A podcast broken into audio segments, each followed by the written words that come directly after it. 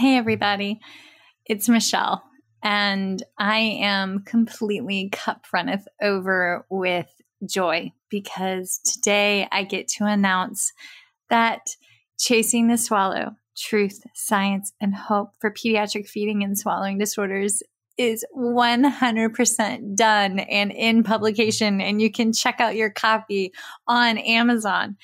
And the best part, if that book moves you, if it grows your evidence based triangle to to engage in interprofessional practice, to do the root cause analysis to why the child is presenting with the PFD, to then engage with the team to get that child to a point of healing so that the real growth can begin, then y'all check out speechtherapypd.com because they are gracious enough to entertain all of these amazing, joyful ideas. And they're currently carrying the book for 13.5 ASHA CEUs. So, thank you for being a part of the first bite journey that led to chasing the swallow. And be sure to check out speechtherapypd.com for the 13.5 ASHA CEUs that accompany it. Happy learning.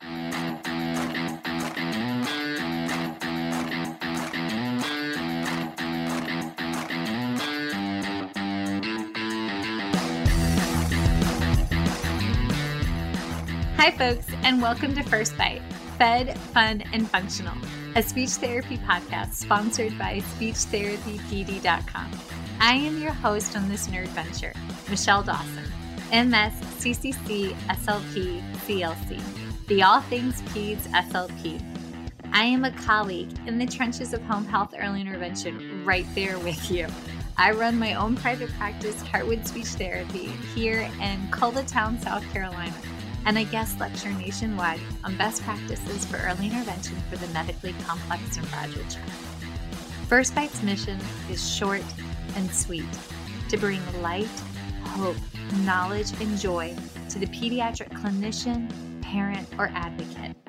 By way of a nerdy conversation, so there's plenty of laughter too. In this podcast, we cover everything from AAC to breastfeeding, ethics on how to run a private practice pediatric dysphagia to clinical supervision, and all other topics in the world of pediatric speech pathology. Our goal is to bring evidence based practice straight to you by interviewing subject matter experts. To break down the communication barriers so that we can access the knowledge of their fields. Or, as a close friend says, to build the bridge. By bringing other professionals and experts in our field together, we hope to spark advocacy joy and passion for continuing to grow and advance care for our little ones. Every fourth episode, I join in. I'm Erin Forward, MSP CCC SLP, the Yankee by way of Rochester, New York transplant who actually inspired this journey. I bring a different perspective, that of a newish clinician with experience in early intervention, pediatric acute care, and nonprofit pediatric outpatient settings. So sit back, relax, and watch out for all our squirrels and enjoy this geeky gig brought to you by SpeechTherapyPD.com.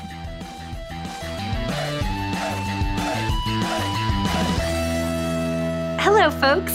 Today I get to introduce a very dear colleague and friend and a woman who I greatly admire and a woman who literally just made the impossible possible. Dog is also very excited in the background. I get to introduce none other than Angie Neal, MS, CCC, SLP, the SLP contact at the South Carolina Department of Education, also known around the world as the Queen of R. I had to practice that a lot to not trip over the R's, and an advocate extraordinaire for literacy for our little ones. But let me tell you why I fangirl her. I'm trying hard not to cry. So, back last summer, I got a call from her about questions regarding PFD. And honestly, I was like, why is she asking me about PFD? She doesn't treat PFD. This is what's going on. And so, a few minutes later, she pitched an idea to me about overhauling the SLP manual for the entire state, for all the SLPs in the state, to include pediatric feeding and swallowing disorders. And y'all, she did it several late night emails, FaceTimes, a ton of phone calls, volunteer woman hours. Let's own that woman hours. And aggressive, is really aggressive on my part, an aggressive ref draft that she smoothed out and made pretty, i.e., easier for all parties to swallow, pun intended. And here we are. As of April 2022, can't believe it, South Carolina officially will recognize evaluation and treatment of pediatric feeding and swallowing disorders in the public schools for all of our little ones in the entire state from 3 to 21. And I just got cold chills. And Angie, I am so grateful for you for changing the lives of thousands of hundreds of thousands of kids from this moment forward. So I know that's not what we're covering today. What we're covering today is language and literacy, but you did it. Thank you. Well, and again, it's just something that's so incredibly and very important to our students. So it's the right thing to do. Yes. Yes. Also, thank you for making me less assertive when I was writing it because you were like, Michelle, that's not going to fly. yes, you're, you're, a goddess, woman. You're a goddess. So here we are. But PFD is not your thing. Your thing is the thing that I don't know how to do. And right. Bear was a therapy for a very, very long time for R. And it's kind of funny because he still says off sometimes. And he's like, I'm going to get there, mom. And I'm like, I know, buddy. But you're known for best practices for R treatment, but also, especially here in South Carolina, language and literacy, which is so far beyond my skill set. So, how did you fall in love with this? Well, I started actually my professional career in outpatient pediatric rehab, and I would work with these little 18 month old, two year old, two and a half year olds who the only things they could say were ya ya and bubba and we would get them to a point where they were intelligible and we would send them on their merry way to kindergarten and i would follow up with the families later on and find that a good many of them kept ending up in resource. So 20 plus years ago i realized very quickly there's something to this there's a connection between speech and language and literacy and so that just pushed me on a journey that I've been on for the last 20 years where I'm insanely, nerdly, overwhelmingly passionate about language and literacy and that speech to print connection. That's amazing. I feel like an hour of doing this is like a tease because there's a lot more to unpack here than an hour's worth of material. So, folks, stay tuned at the end. I'll tell you all the lovely places that you can find Angie, but let's just take it from the top. I mean, I see little ones, I see little ones, and they hit like three to five, and I'm done. And I have some older ones, like case in point, I have. I have this little guy that I see on Wednesday morning, and he's eight years old, and we're working through food chaining and eating gooey cheese crackers. And we have our Venn diagram where we're comparing our cheeses and like the different things we're trying. And I'm watching him struggle with writing and reading. And I'm like, I know he's getting services at school, but like, I don't know how any of this is interconnected. And oh, by the way, we have an ASD diagnosis. So what am I looking at? What, where is language and literacy happening so, here? that is a great, great, great question. And I really appreciate you asking it, especially from the standpoint of itty bitty little ones, because what the research continues to tell us is that there is a direct connection, even for little ones, that when they have a history of spoken language deficits, that there's definitely the occasion for or reason to suspect that there may be later difficulties with phonological awareness. Phonological awareness is that ability to hear the sounds of language separate from their meaning. So it's more than just rhyme, it's also attending to the individual sounds. So we know that when children start out with a history of a speech or language or whatever type of delay, they are at more risk for developing these kinds of difficulties.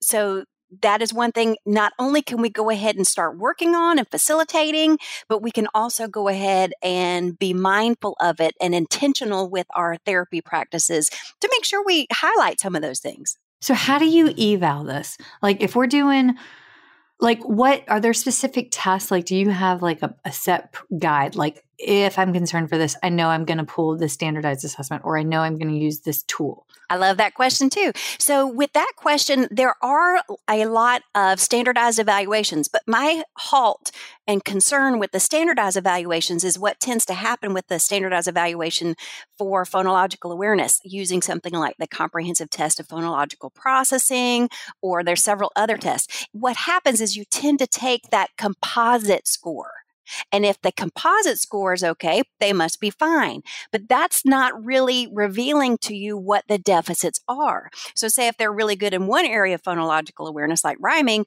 that doesn't necessarily mean that they're as good with substitution.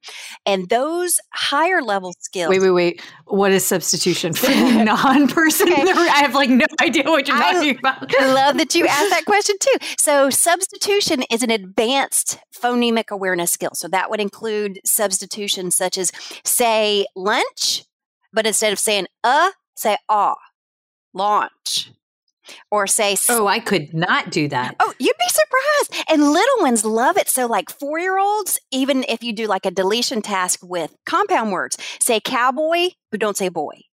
Actually my favorite way to do it is to say cow say cowboy but don't you dare say boy. Because then it's like a challenge and oh man they so totally love it. But when you're giving a standardized assessment, it's not sensitive enough to reveal exactly what the deficits are. So, my preference is actually to use the continuum of development for phonological awareness and do age range probes so that you look okay, at what is that so an age range probe would be okay so say you are a four year old what skills should a four year old be demonstrating? And then if they are not demonstrating those skills, go lower. Do they have the skills they should have as a three year old? So that you're really looking at it from a developmental continuum. And so that you also can then map out the goals you want them to achieve in order to get from simple phonological awareness skills to the more complex phonemic awareness skills. Because again, that's your moneymaker. That is exactly what contributes to fluent reading and writing.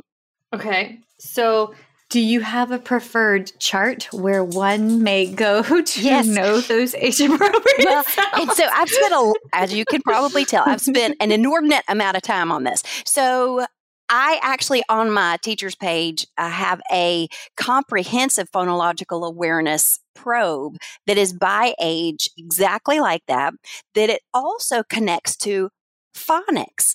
And phonics being the representation, what sounds look like, is essentially what phonics is. So, okay, do, wait. So, in my brain, the phoneme is the speech sound, mm-hmm. but like "b" or "b" I'm totally doing this wrong. And then phonics is the letter. Yes, it's what the sounds look like. And okay. Where this comes into play with phonics instruction is number one, if your students are only being taught the 26 letters, well, we as speech language pathologists know that there are 44 sounds. So there's going to be a gap, right? There's going to be a gap between what they should know and then what it looks like. So phonics is teaching that SH represents the sh sound, which is again not a letter. Phonics is also teaching that the letter C doesn't actually have its own sound. It represents the sound s and the sound k. Phonics is also appreciating that, even from a morphological standpoint, with morphemes at the end of a word, that it may sound like, let's use plural S as an example, it may sound like z, as in a word like bugs, letter S is now representing the Z sound instead of the S when we call it plural S. There's a reason for that. And the phonics piece or the instructional piece is that when a word ends in a voiced consonant, then that S is going to make the voiced sound. And if the word ends in an unvoiced consonant like t, as in hat, then it's going to make an unvoiced sound, as in hats. So that's the instructional piece, and that's the good stuff. That's the fun stuff. I'm still going back to you saying, and SLPs know that there's 44 of these things. And I'm like, I did. I promise I knew this 15 years ago when I went to pass the praxis, but like, no freaking clue now. so like, somewhere that's tickling the back of my brain. I remember something about 44. Yeah. I'm one of those nerds, though, that I will, for fun, sit down and just write out a list of what are the 44 sounds like make a list 1 through 44 and just write them all down because it's actually harder than you think See, such a nerd. Okay, I can I can go there. I have an anatomy physiology coloring book that my husband got for me of like so like I can, I'm good, but like y'all, when I say I don't do these things, I like legit don't do these things. So Angie, thank you. Well, and I don't do what you do. So I mean, that is the oh my gosh that is my favorite thing about the field of speech language pathology is the variety that we have and how we can actually really hone in on our passion the things that we love. So you have honed in on your passion and i'll be honest i have a passion for a lot of it. So i get i'm just all the time reading journal articles and books on stuff like this and my husband always makes fun of me because i never ever read fiction books He's like, why don't you just pick up like a whatever? Yeah, see? He just doesn't no. get okay, it. Okay, but is this what led you to like being on the International Dyslexia, like being a branch of that association? Absolutely. Because what we know is that in about roughly 95% of the population that's identified as dyslexic, they have a core weakness in phonological awareness. So when knowing that phonological awareness falls under the umbrella of phonology, which is language, which is us. So that's where, again, it's so incredibly important to have speech language pathologists as part of the discussion when you're discussing dyslexia, when you're discussing any difficulties with learning to read, because it's all language based. In fact, I like to say that teachers really aren't teaching reading. They're teaching language in the written modality as opposed to the spoken modality because you can find all areas of language in written language syntax, phonology, morphology, pragmatics, even. You can find pragmatics in there, and semantics, of course, the vocabulary piece. I just saw the circles in my head. I actually could follow. I knew what you were talking about from the overlapping circles of language. Score one for Michelle following you thus far. yes. Yay, Michelle. Uh, go team. Uh, okay. Yes. And also, honestly, I'm kind of thinking of my gooser. Y'all, but okay. So, backstory right before Angie and I got on to record, I had sent her a picture of my little one, my seven year old's first 100 days of school. And he had to draw his old man and his goals of what he wanted to be. And she, and I'm just so impressed of his goals because he wants to, before he's 100, he wants to fly on an airplane. Like we have like life goals here. And she picked up right away like handwriting and letter formation and spelling because he's on it. But I, my goose danger, my oldest, who has convergence insufficiency is his diagnosis by the optometrist, and he's a southpaw and a hypersensitive kid. We have some things, right? But his handwriting looks like that of a first grader, and his spelling words, I like we struggle because he cannot sound out a word. Like his word was culture and he couldn't hear the L.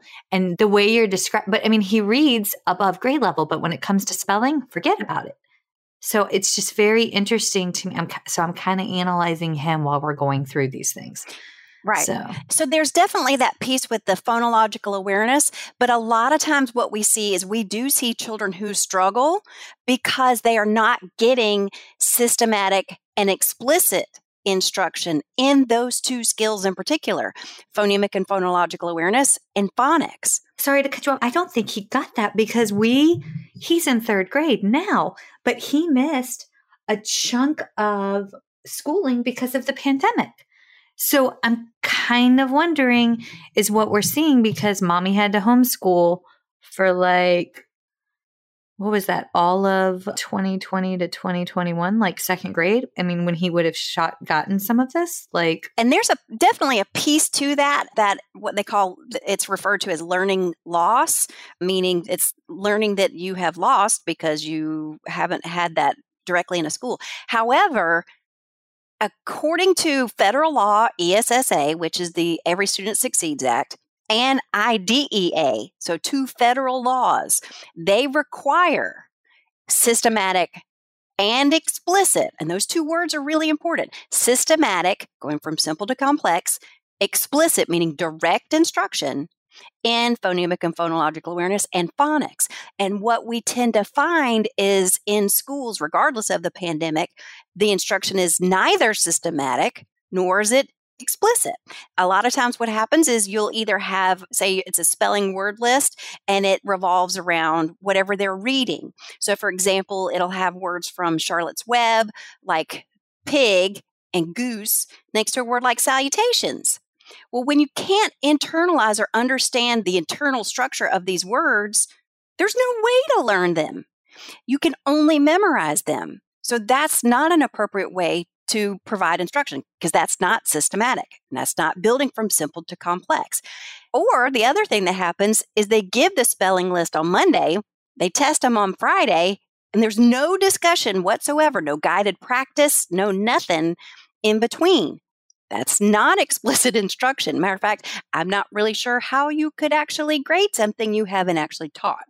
But that's another soapbox for another day.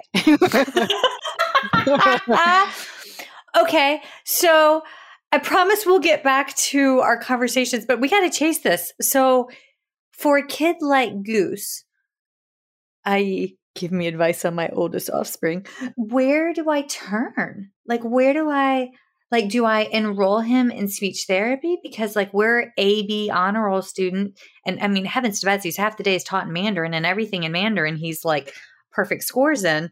But, like, is this where I turn to, oh, I don't know, the literacy lab over at USC, U of SC for assistance? What you're telling me is reinforcing everything that I know and believe as well. So even gifted and talented students, your super, super bright yes. kids like your babies, yes. what that tells me is if they are that bright, but they still struggle with spelling, they mm-hmm. still need to be taught those skills.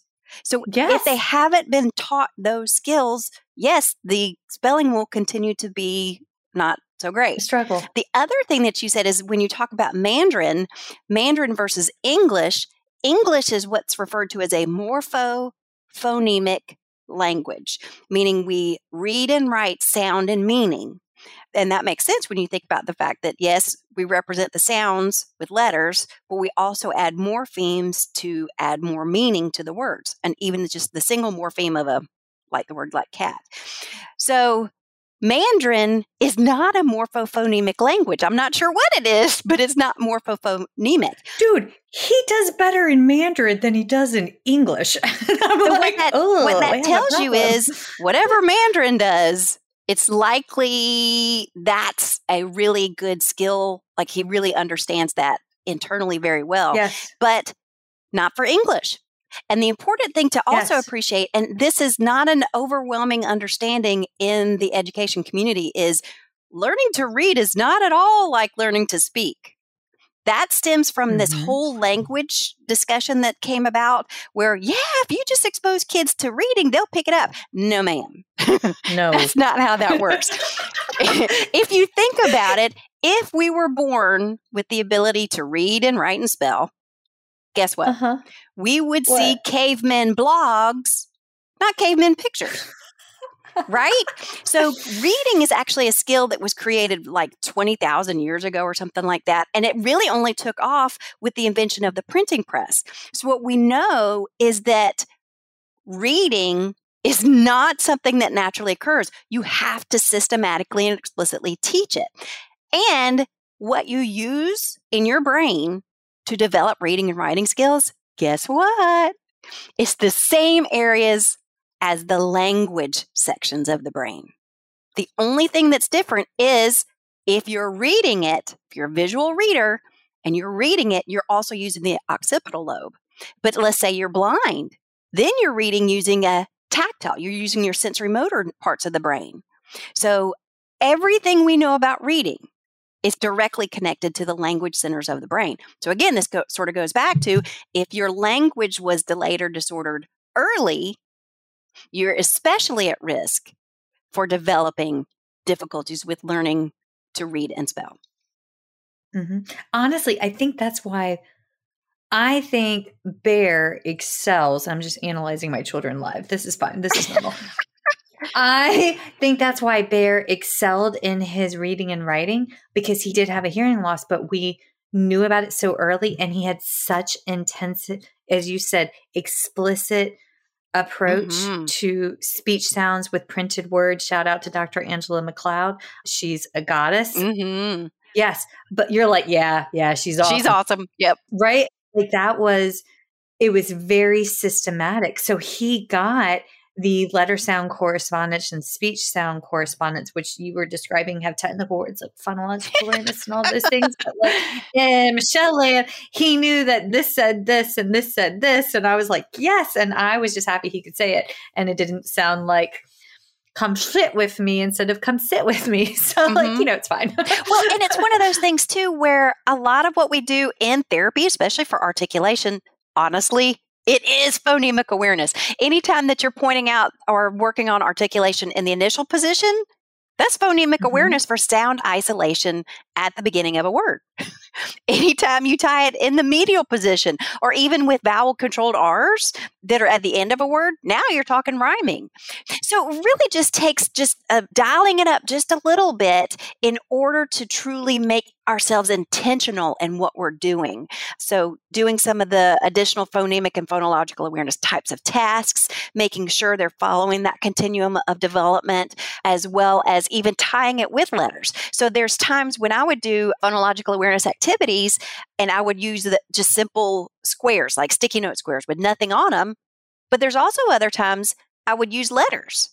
So it really sort of depends on the student if they're ready for letters or they're not ready for letters. But yeah, what we do as speech language pathologists essentially is preparing them to learn to read. It just is. You are literally an answer to a prayer tonight. Y'all, Angie and I have tried to record, sit still and record for like a year.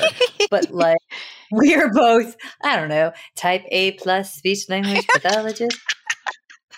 and last night we were sitting there and, you know, working on the word list, which I think it's at or adge because like it was badge and then porch, but it was like G, sometimes a CH, sometimes a DG, whatever. It was a thing.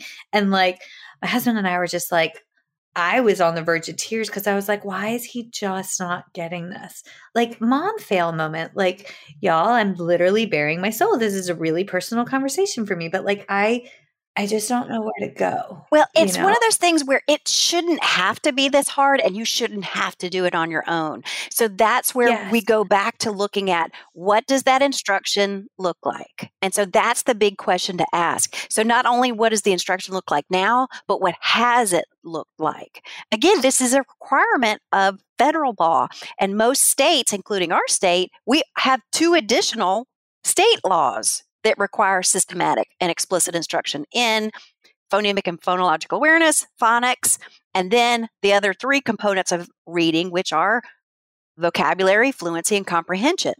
So it's one of those things where at this point in time, we know the research, the science, the evidence tells us exactly what students need to know in order to become fluent readers and writers. Matter of fact, with general education core instruction, 80, 80, 80% of the class should be reading on grade level. If they're not, then. So, what is it though? oh, what it is, is exactly what the law lays out systematic and explicit instruction in those five uh-huh. components. Yeah, but like if 80% is supposed to be on grade level, but like what's the real percent? That's kind of what oh, I'm curious about. Well, and yeah. that's where when you hear people talk about the science of reading, or even uh-huh. evidence based reading instruction, that's what we mean. It means that the instruction mm-hmm. we're providing and the curriculums that we're using, hint, hint, will have to meet the mark for evidence based. That there's evidence to say yeah. that when we use this type of instruction and when we use this type of curriculum or this specific curriculum, the kids should be able to learn to read. But the prominent curriculums used today, there's two and you can look them up on Ed Reports. The most prominent curriculums used today, if you look them up on Ed Reports, they fail in every area of instruction. Mm. But we spend hundreds oh. of thousands of millions of dollars, not only on the curriculum as a product itself, but the training to use it.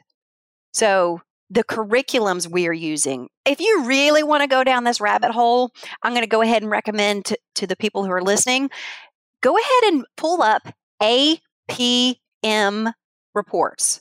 And Emily Hanford Emily Hanford is an investigative journalist who has really brought this to light that not only are the strategies we're using in schools teaching students how to read like a struggling reader. I'm going to say that again. We're teaching mm-hmm. kids how to mm-hmm. read like a struggling reader, not a proficient reader. Let that sink in. We're also using curriculums that have no evidence to say that kids should be improving in their reading or reading proficiently for their grade.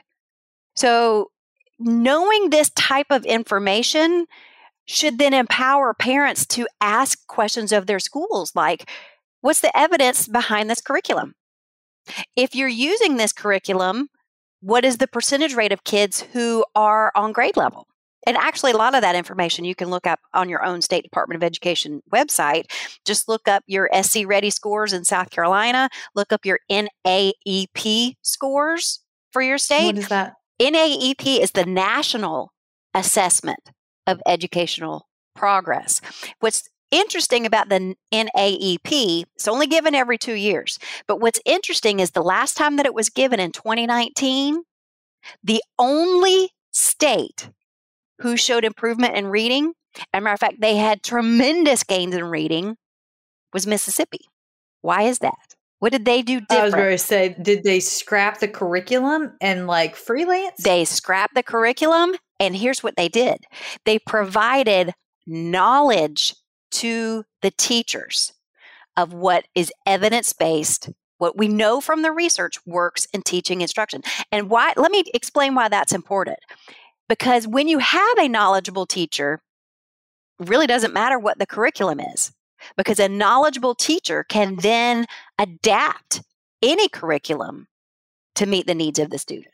Now, of course, we all want to make sure they're using evidence based curriculums, but regardless of the curriculum, if you have the knowledge, you can't take that away and it won't change. The knowledge base won't change, even though curriculums may come and go. You're soaking this in, I can tell. I'm just like in shock and awe on so many different levels. Also, serendipitously, in about a week and a half, I'm recording Dr. She goes by Missy, Missy Schroeder from the DuBard School out of Mississippi. Oh, wow. And right? Right? We had drinks together at MSHSAA. I probably shouldn't have said it like mm-hmm. that, but we had drinks together at MSHSAA um, back in at their state association conference last year, August, September timeframe. Mm-hmm. And like she was telling me about their approach to literacy and like and again this is not something i do so i find it fascinating it's very fascinating yeah but and she was like that we're like the premier school in mississippi and so like for you to say mississippi and it just it's just like god it's just timing. Mm-hmm. yes. Well and we should all aspire to be mississippi. Let me tell you something else about mississippi that i think is especially cool. Because i have nothing but praise praise praise to say for mississippi. Mississippi not only their Department of Education, not only did they train their teachers, they told their institutes of higher education who are training teachers, you do this or else.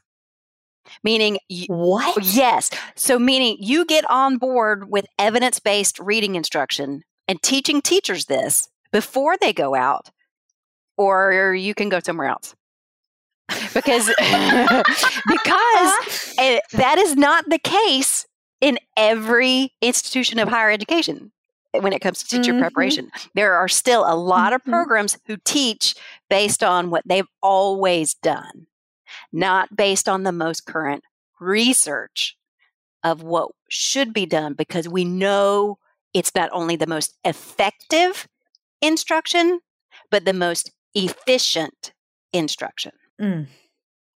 I just, but I go back to, but Mississippi's taking us by the lead in reading. And I'm just kind yes. of going, like, I mean, I'm with it, but at the same time, it's just, it's one of those things where everybody used to say, "Oh, thank God for Mississippi," because they were always lower yes. than everybody else. When you look and now at the, we're like, "Oh dear God!" When you yes. look at the 2019 scores for our state, we fell down five points. Mississippi moved up. We fell five points. Okay. Our state okay. is ranked 44th in reading.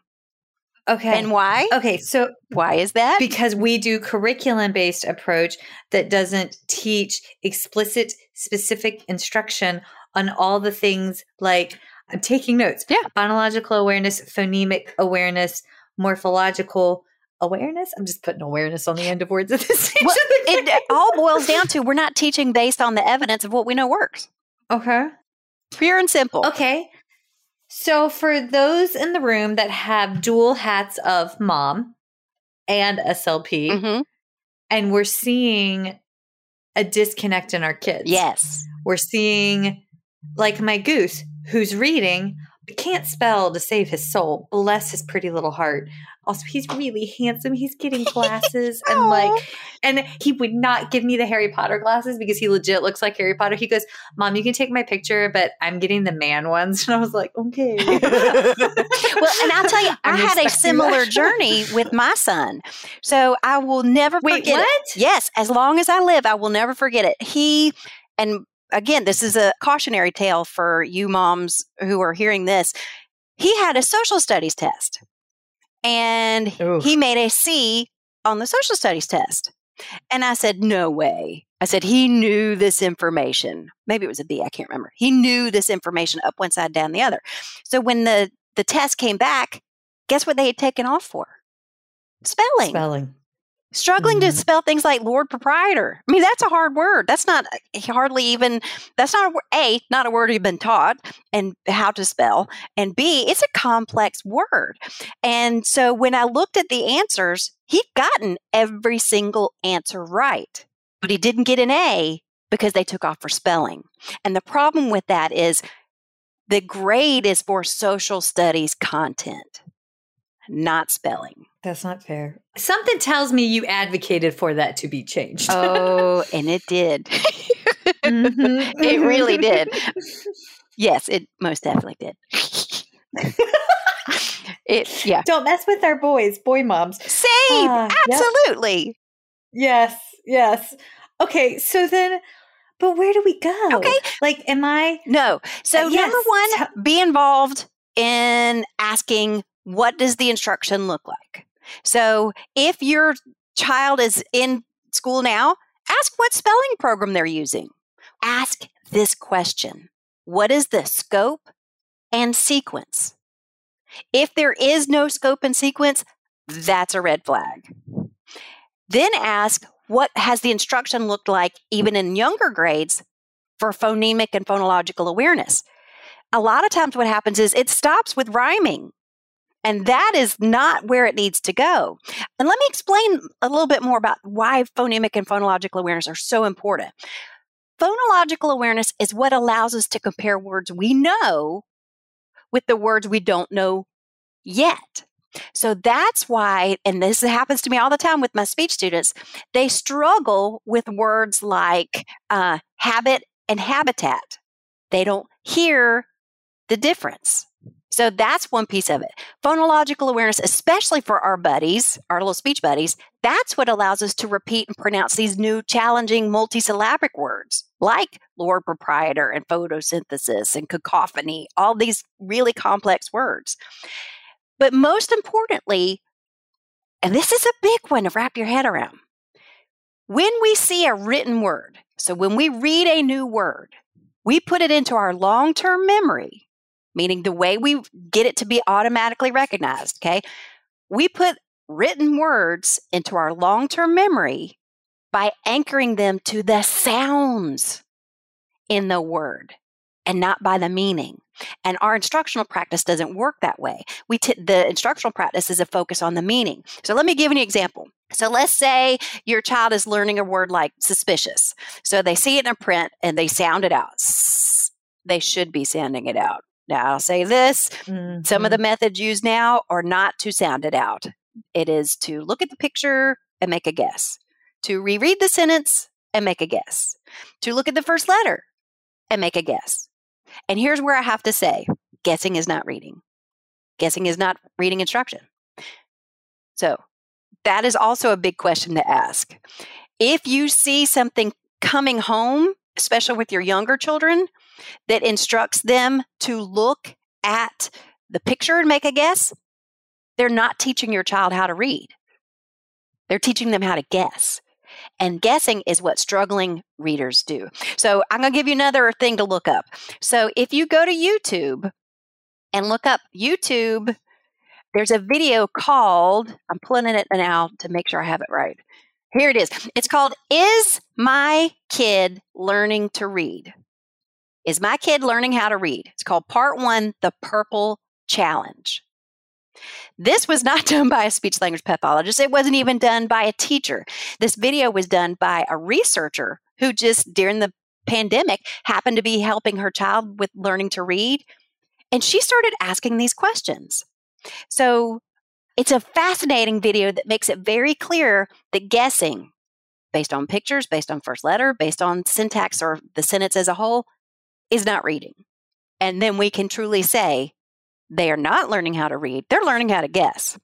So, anyway, going back to suspicious. So, if they sound out the word suspicious, suspicious, something in their brain goes, I'm sorry. I never would have sounded it out like that. I'm like, I would be like, suspicious, suspicious. But continue. Yes. I'm, I'm doing the short and sweet version. yeah, yeah, yeah. and then quick version. Then they'll go, oh, wait, mom says that I look suspicious over there by the cookie jar, meaning they've heard it. So they're connecting it. But they first had to connect it to the sounds. Now, here's the difference.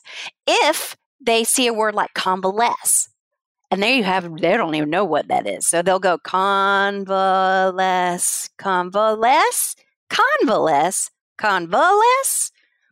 They have no connection to it because it's not in their oral vocabulary and they can't even sound it out because they struggle to even know where that syllable stress should be. So that's how we start to teach ourselves new words is when we can connect it to the sound and connect it to the meaning. It's all fascinating. Yeah. And I'm just analyzing some of my PFD kiddos where, like, and now, now my brain's jumping to my kiddos that are nonverbal, but on AAC devices, because that's the other population that I work with that have like very low, limited except I have a little guy who has ASD, but he's hyperlexic. Oh. Like, and I picked him up because he had very limited spontaneous verbal language. And I was like, well, where's his AAC device? So, like, I gave him LAMP and thank you, Talk to Me Technology. Shout out to the amazing Wyatt and Kelsey. And Munchkin's throwing together three and four word utterances and then repeating, like, he knows how to tap it out and then he hits the sentence bar at the top and then he says it and then the greatest thing is he starts chuckling at himself and then he goes and does the thing that he said that he wanted to do. And i'm like but he's hyperlexic he's just oh i'm this is not the time and the place but i want to analyze that as habit as well. Oh this is fascinating well, and Angie. i have a question for you. How many of your pfd kids do you think also have some kind of articulation difficulty Oh, tons because most of them were, I would go more through the phonological side. Mm-hmm. Most of them had hypertrophy of their adenoids mm-hmm. or palatine tonsils, mm-hmm. open mouth mm-hmm. breathing. Mm-hmm. So we had anterior tongue thrust physician or they had a stroke. So they have hemiparesis and. Yes. So that PFD population, even though they may or may not struggle with the spoken language or like speech speech sound disorders or and or the language they may have perfectly intact language because of how they are hearing and saying sounds they are at risk for phonemic and phonological awareness deficits. Yes yes a fair few of them see me for the feeding and swallowing component and then they have they have the other therapist down the hall the lovely miss sarah who like works on the language and it's like a joke because you know i'm like ooh you've gotten a bunch of words together so you don't need shell anymore. Now you go here. Mm-hmm. so i'm like eh, it's about my pay grade. One of my favorite things to cite in the research is from the scientific studies of reading which says the majority of all poor readers have an early history of spoken language deficits with 73% of second grade poor readers having poor phonemic awareness or spoken language problems in kindergarten. And mm-hmm. there's another one that says atypical speech sound errors and distortions in preschool are predictive of weak phonological awareness, even if their language is normal. So, again, there's Mhm. a lot of converging research that says our population, all the buddies that we see, we as speech language pathologists need to be especially mindful and intentional with what we do in this Mhm. area. Okay. So I am, when we're done recording today, I'm going to wait for the pediatrician's office because they're going to be on lunch and I'm going to wait for them to open back up. And then I'm calling over and I'm going to get a prescription referral sent over to the lab. And after we're off the recording, you need to tell me which clinician to request because, you know, I'm going to do that thing. And everybody listening is like, yes, I would do the exact same thing. Well, and what's interesting, if you have a child in school, who should be doing this? So, number one, we know that not all teachers have this knowledge, but we know that it's Mhm. required. So, Mhm. is it the speech language pathologist that you need to touch base with? Is it, and not all speech language pathologists know this information yet? You hear me? You hear my optimistic yet there? Uh-huh. Uh-huh, uh-huh. So- that's how I feel about PhD, baby. Yes. Yet. That's exactly right. That optimism. So it should start with your core instruction with the teacher. And if the teacher can't do it, it should also fall to the reading specialist. They're supposed to have this information.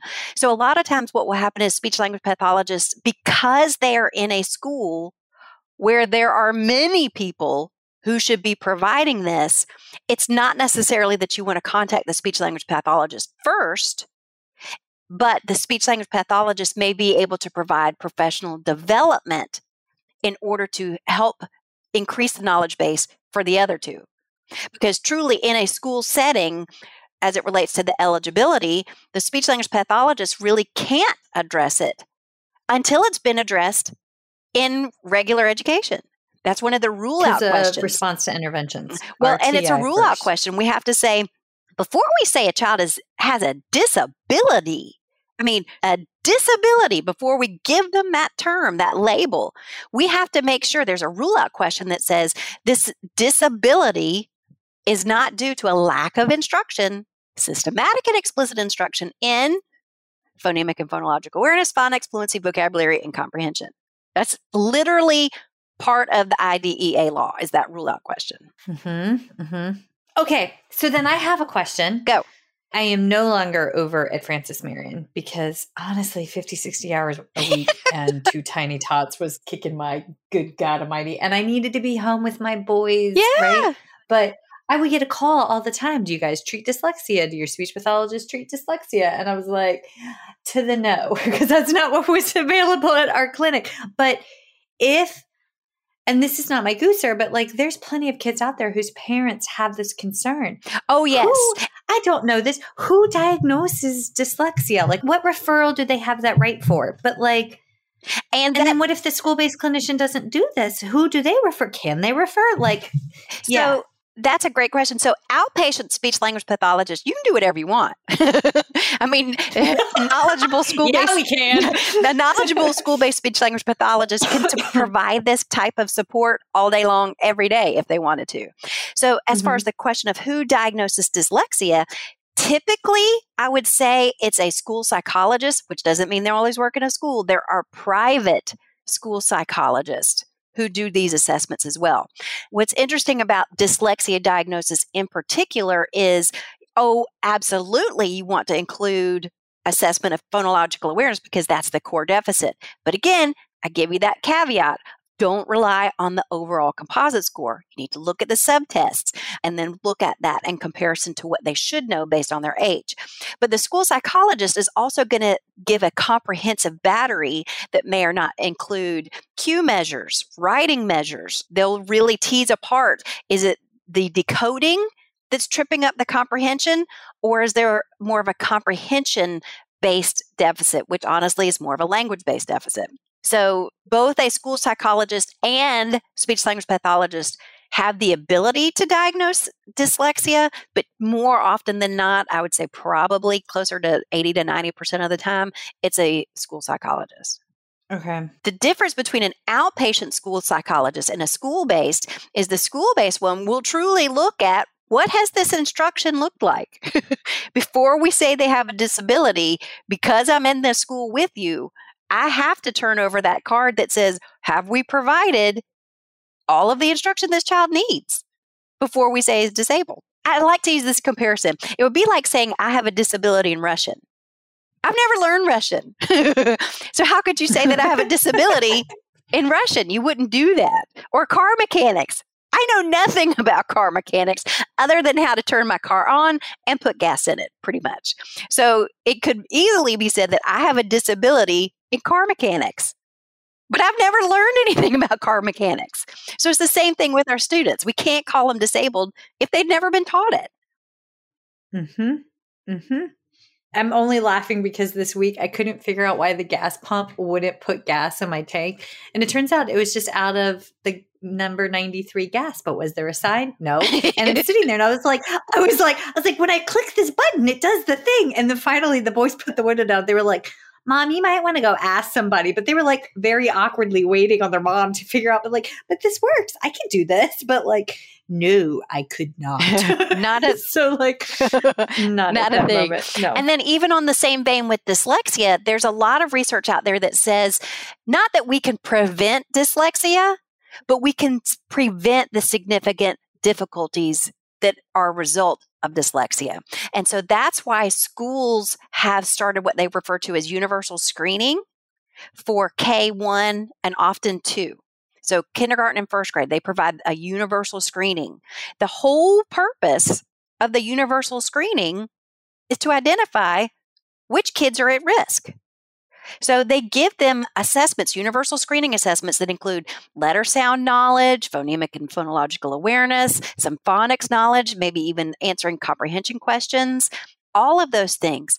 But here's the kicker just because they do the screening does not mean they are remediating the deficits they find at risk. And that is a big thing I'm trying to change. Because as a friend of mine from Iowa likes to say, weighing a pig does not make it fatter.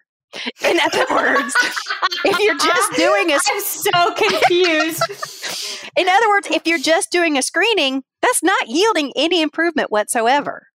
It's just saying, mm-hmm. yep, there's a deficit. Mm-hmm. That's it. You have to do something with that information and you have to do something early. Honestly, Nadine Gaab who is a big dyslexia specialist out of Harvard, she's a big proponent of using this term, the dyslexia paradox. The dyslexia paradox is the fact that we often aren't diagnosing dyslexia until third grade when it's almost too late to do something about it. Or it will take 10 times longer to do something about it than if we had identified it in K1 and 2. Matter of fact, you can see signs of dyslexia in three year olds, four year olds. Wait, what? Yes, ma'am. And a lot of it is based on looking at the child's family history. Does the family have a history of reading difficulties? That's a big piece. Another big piece is also looking at those early phonemic and phonological awareness skills. So, yes, we can even diagnose it as, or we can find at risk factors. Maybe I should say that better. As young as yeah, age three. Still, that's crazy. Mm-hmm. Okay. Mm-hmm. So, looking at phonological awareness, their automatized naming, their verbal working memory, and of course, what knowledge even do they have about early prints or early letter recognition as young as age three? So, without a doubt, by kindergarten, we should be seeing the things that we know are putting them at risk and remediating them post haste full stop. Okay. So every school district should have a school psychologist. Oh, yes. Every school, I say this, but, right? I mean, I've worked in some like poor areas, and every school district should have a speech pathologist on staff. And if not at this moment, eventually, and yet, I'm, using, I'm going to just throw the word yet in there, they will have the skill set. But what if they don't? Like they are, I know I hear concerns from SLPs when I'm lecturing about PFD that they can't legally make the referral or, but I mean, like they can, they just have to know how. Like they're legally allowed to make outside referrals to a pediatric psychologist if nobody's on staff or to, like, I mean, that's, there's people that are listening that work in rural areas that are impoverished or maybe it's one school psychologist for a district but the district may cover like honest to goodness 7 to 8 hours landscape Mhm. because of the size of the district i'm thinking of like out west and like i mean so what happens So if I guess I think I'm thinking that your question is okay, if you're in a district that may not have as many resources, what can you do or what should you do? yes and are they allowed to make those referrals The tricky part is for reading and dyslexia, your source should be your school. So even if the school doesn't seem to have those resources, say for example the school psychologist, which I don't know how, why they wouldn't have a school psychologist. I mean, all the assessments that they do for determining disability, yeah it then becomes a question for the school district of why aren't these resources in place? So is it a question of can they refer out? If the district doesn't have these resources and this information, that's a good question to ask because they shouldn't have to refer out because these are things that should be provided in as part of a public education as part of free and appropriate education. You hear that word FAPE thrown around? That's FAPE free and appropriate education. Appropriate being it should be appropriate that we teach kids how to read on grade level Yes, but Mississippi just smoked all of us. So Yes. there's that. yes and that's where too some of your advocacy groups like decoding dyslexia they are in each state and they each have their own facebook page so get on your decoding dyslexia sites those are the people who are making lots and lots of grassroots changes so for example in our state in south carolina decoding dyslexia is the group responsible for the legislation regarding dyslexia and the universal screenings, and that they should be providing dyslexia specific interventions. Decoding Dyslexia is the advocacy group that made that happen. Mm-hmm. It's coding dyslexia. I had no idea that that was the support group that led this initiative. Mhm. You and it's That's interesting amazing. because you would think it would be more your IDA, but what happens is like Mhm. with IDA, there's only so much manpower and bandwidth they have, but the parents, Mhm. oh man, you know the power of some parents to get some things done, especially when it's their baby. Mhm. kind of like what I did with my Mhm. baby. Mhm. there were Mhm. changes made. don't don't Which mess. is why phone calls will be that's right. happening on lunch break. That's right. Yes. Don't mess with Mama Bear. Uh huh. Uh huh. Don't poke the bear. Just don't do it. we tell Goose not to do that to Bear in the morning when Bear's waking up. oh my god! I almost snorted my water out. Sorry, that takes a whole new pack Doss in me. Okay. All right, we I knew this was gonna happen. We've got like literally a minute and 10 seconds, but I know you have favorite resources that you recommend. Oh, So before I go to where I can tell everybody they can take courses from you because people will want more, can you tell us what resources you go to and support groups? I will tell you some of my favorite books. So, especially Okay. for speech language pathologists, you will love this book by Mark Seidenberg. It's called Language at the Speed of Sight. And it really Language at the Speed of Sight. outlines right. all of these underpinnings of the language for reading. So that's a favorite. Another one, and I love this one because it's so, it's written in a very non academic and fun to read way. It's called The Reading Brain by Daniel Willingham. And it touches on everything. But again, it's a very accessible way. The adjunct course that I teach, that's the book we use. Another great one is David Kilpatrick. Anything by David Kilpatrick. If you go to Amazon and you search David Kilpatrick, anything he puts out, you're good. You'll be fine. If you get the chance to ever find on YouTube or listen to Dr. Maryanne Wolf, she is a cognitive scientist, neurologist, all things amazing. And she has the most awesome delivery of information. So anything by Maryanne Wolf. Right now, she's got a lot of things out there about the impact of screen time, especially Mm. as it relates to reading. and as it relates Mhm. to what's the difference between a digital medium and a handheld print medium in reading. It's fascinating. That's a good one. Other resources, the Reading League. Go to the Reading League.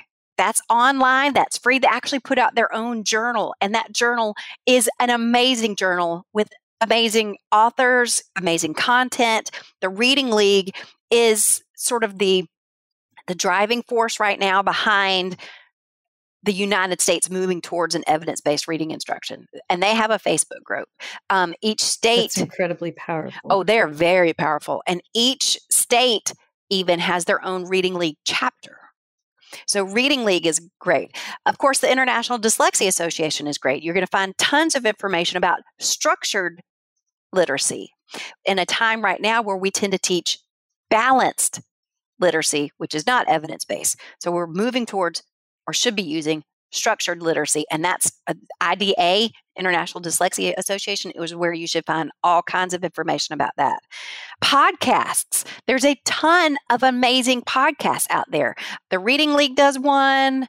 The Reading League does, oh, AIM does one, A I M. Also, the Emily Hanford that I was telling you about, everything she has written also is as a podcast. And honestly, I prefer the podcast because there I think there's a little more content to it when it's a podcast. I can't explain why, but it just it's a good one. I mean, I'm biased towards a podcast. Right. Right? I have it on pretty good authority that Dr. Kelly Farquharson Yes. may or may not be in the works for making a podcast miniseries on speech sound disorders and literacy. That would be amazing. Oh, that which reminds me, See Hear Speak is a podcast by Dr. Tiffany Hogan, who's a big DLD and literacy, speech and literacy, or language and literacy thing. So See Hear Speak, that's another good podcast. Oh, another good book. Oh gosh, I love this book. I can't believe I didn't mention it first. It's called The Logic of English. Especially if you're looking at how can I help support my child in learning phonics. The Logic of English by Eide, which is E I D E. It tells you everything you need to know. And it's a fascinating story, too, of how words are put together in a certain way. Oh man, that's a fun book. Uh-huh. Oh my god, my brain hurts. Information overload. Okay, folks, it's we got like two days, but I need y'all to get your um katukuses to the South Carolina Speech Language Hearing Association convention because I know that you want to know more. And Angie, I'm totally like crash coursing your class. I'm hoping. but she is presenting at the Embassy Suites at the Kingston Plantation in Myrtle Beach, South Carolina. When are you presenting? Thursday the 17th? Yes, Friday the Thursday. 19th? hmm Thursday, Wait, wait, February no. 17th. Yes, Thursday. Sorry. Confused. Okay. We're good. Thursday, February 17th, 2022. And she's going to be talking about her other favorite topic, which is the remediation of the ah sound. Mhm. Oh God, vocalic R. All right, if you're not local, if you can't get there, local being like, I mean, come on, folks, North Carolina, Myrtle Beach ain't that far away. But if you can't get there, then you should still be able to access her incredibly comprehensive handouts from the ASHA convention. If you get on there and search, quote, why is R so hard? And then how to make it easy. If that doesn't work, check out all of her materials on Teachers Pay Teachers. Angie, I've never been on Teacher Pay Teachers. Is there like a handle? How do they find you? Yeah, if they just search Angie Neal or Word Nerd SLP. Okay. And that will include items for R, home programs for articulation, pragmatics, everything she talked about for phonological awareness, spelling, and dialect. So, Word Nerd SLP. You said that's all one word? All one word. Yes. Mhm. Okay, perfect. And then don't forget, guys, I mean, I know this is First Bite is Speech Therapy PD, but Angie actually has a ton of webinars on speechtherapypd.com as well that also count for ASHA CEUs. And she presents at ASHA, she presents everywhere. So just Anywhere you'll her- take, anywhere that will take me, I'll go tell the good Yes. stuff. Yes. And she, oh my gosh, everybody's laughing. I have seen her present and everybody enjoys it. So, Well, it's like you, Michelle. The passion that you have for something, it's contagious. So you Yes. love to share what you know and have learned because it helps Yes. other people. it doesn't just Yes. stay with you, it helps lots more people. And I think that's where you and I are very, very similar. Yes, kindred spirits. Also, we're short, sassy, and from the south, so there's that. Yes. Uh, kind of, kind of. Yes. Um, uh, hmm. All right, folks, don't forget to check out at First Bite Podcast on Instagram, First Bite on Facebook page, and you know we always love it when you leave us a review on Apple Podcasts. So before you turn off your podcast, uh, hook us up with some five stars and thank y'all. You're appreciated, Angie.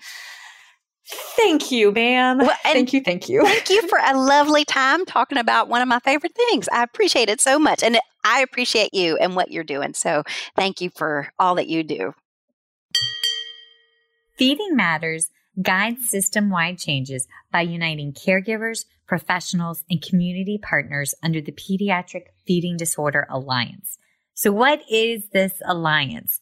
The Alliance is an open access collaborative community focused on achieving strategic goals within three focus areas education, advocacy, and research. So, who is the Alliance? It's you. The Alliance is open to any person passionate about improving care for children with a pediatric feeding disorder. To date, 187 professionals, caregivers, and partners have joined the Alliance. You can join today by visiting the Feeding Matters website at www.feedingmatters.org. Click on PFD Alliance tab and sign up today. Change is possible when we work together. That's a wrap, folks. Once again, thank you for listening to First Bite, fed, fun, and functional. I'm your humble but yet sassy host, Michelle Dawson, the All Things Peds SLP. This podcast is part of a course offered for continuing education through speechtherapypd.com. Please check out the website if you'd like to learn more about CEU opportunities for this episode, as well as the ones that are archived. And as always, remember feed your mind, feed your soul, be kind, and feed those babies.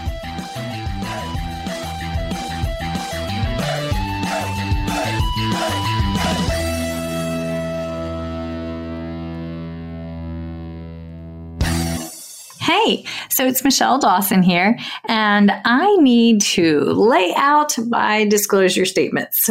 So, uh, if you ever wondered how bad my ADD, ADHD, and lack of sleep Monday through Monday actually as well, here you go. These are my non financial disclosure statements. I volunteer with Feeding Matters. I'm a former treasurer with the Council of State Association Presidents. I'm a past president with the South Carolina Speech Language Hearing Association. I am a current member of both ASHA and SCISHA. And for this year, for 2021, I volunteered for the Pediatric Feeding Disorder Planning Committee for the ASHA 2021 convention. My financial disclosures all right, so I receive compensation for First Bite presentations as well as talking teletherapy and understanding dysphagia from speechtherapypd.com.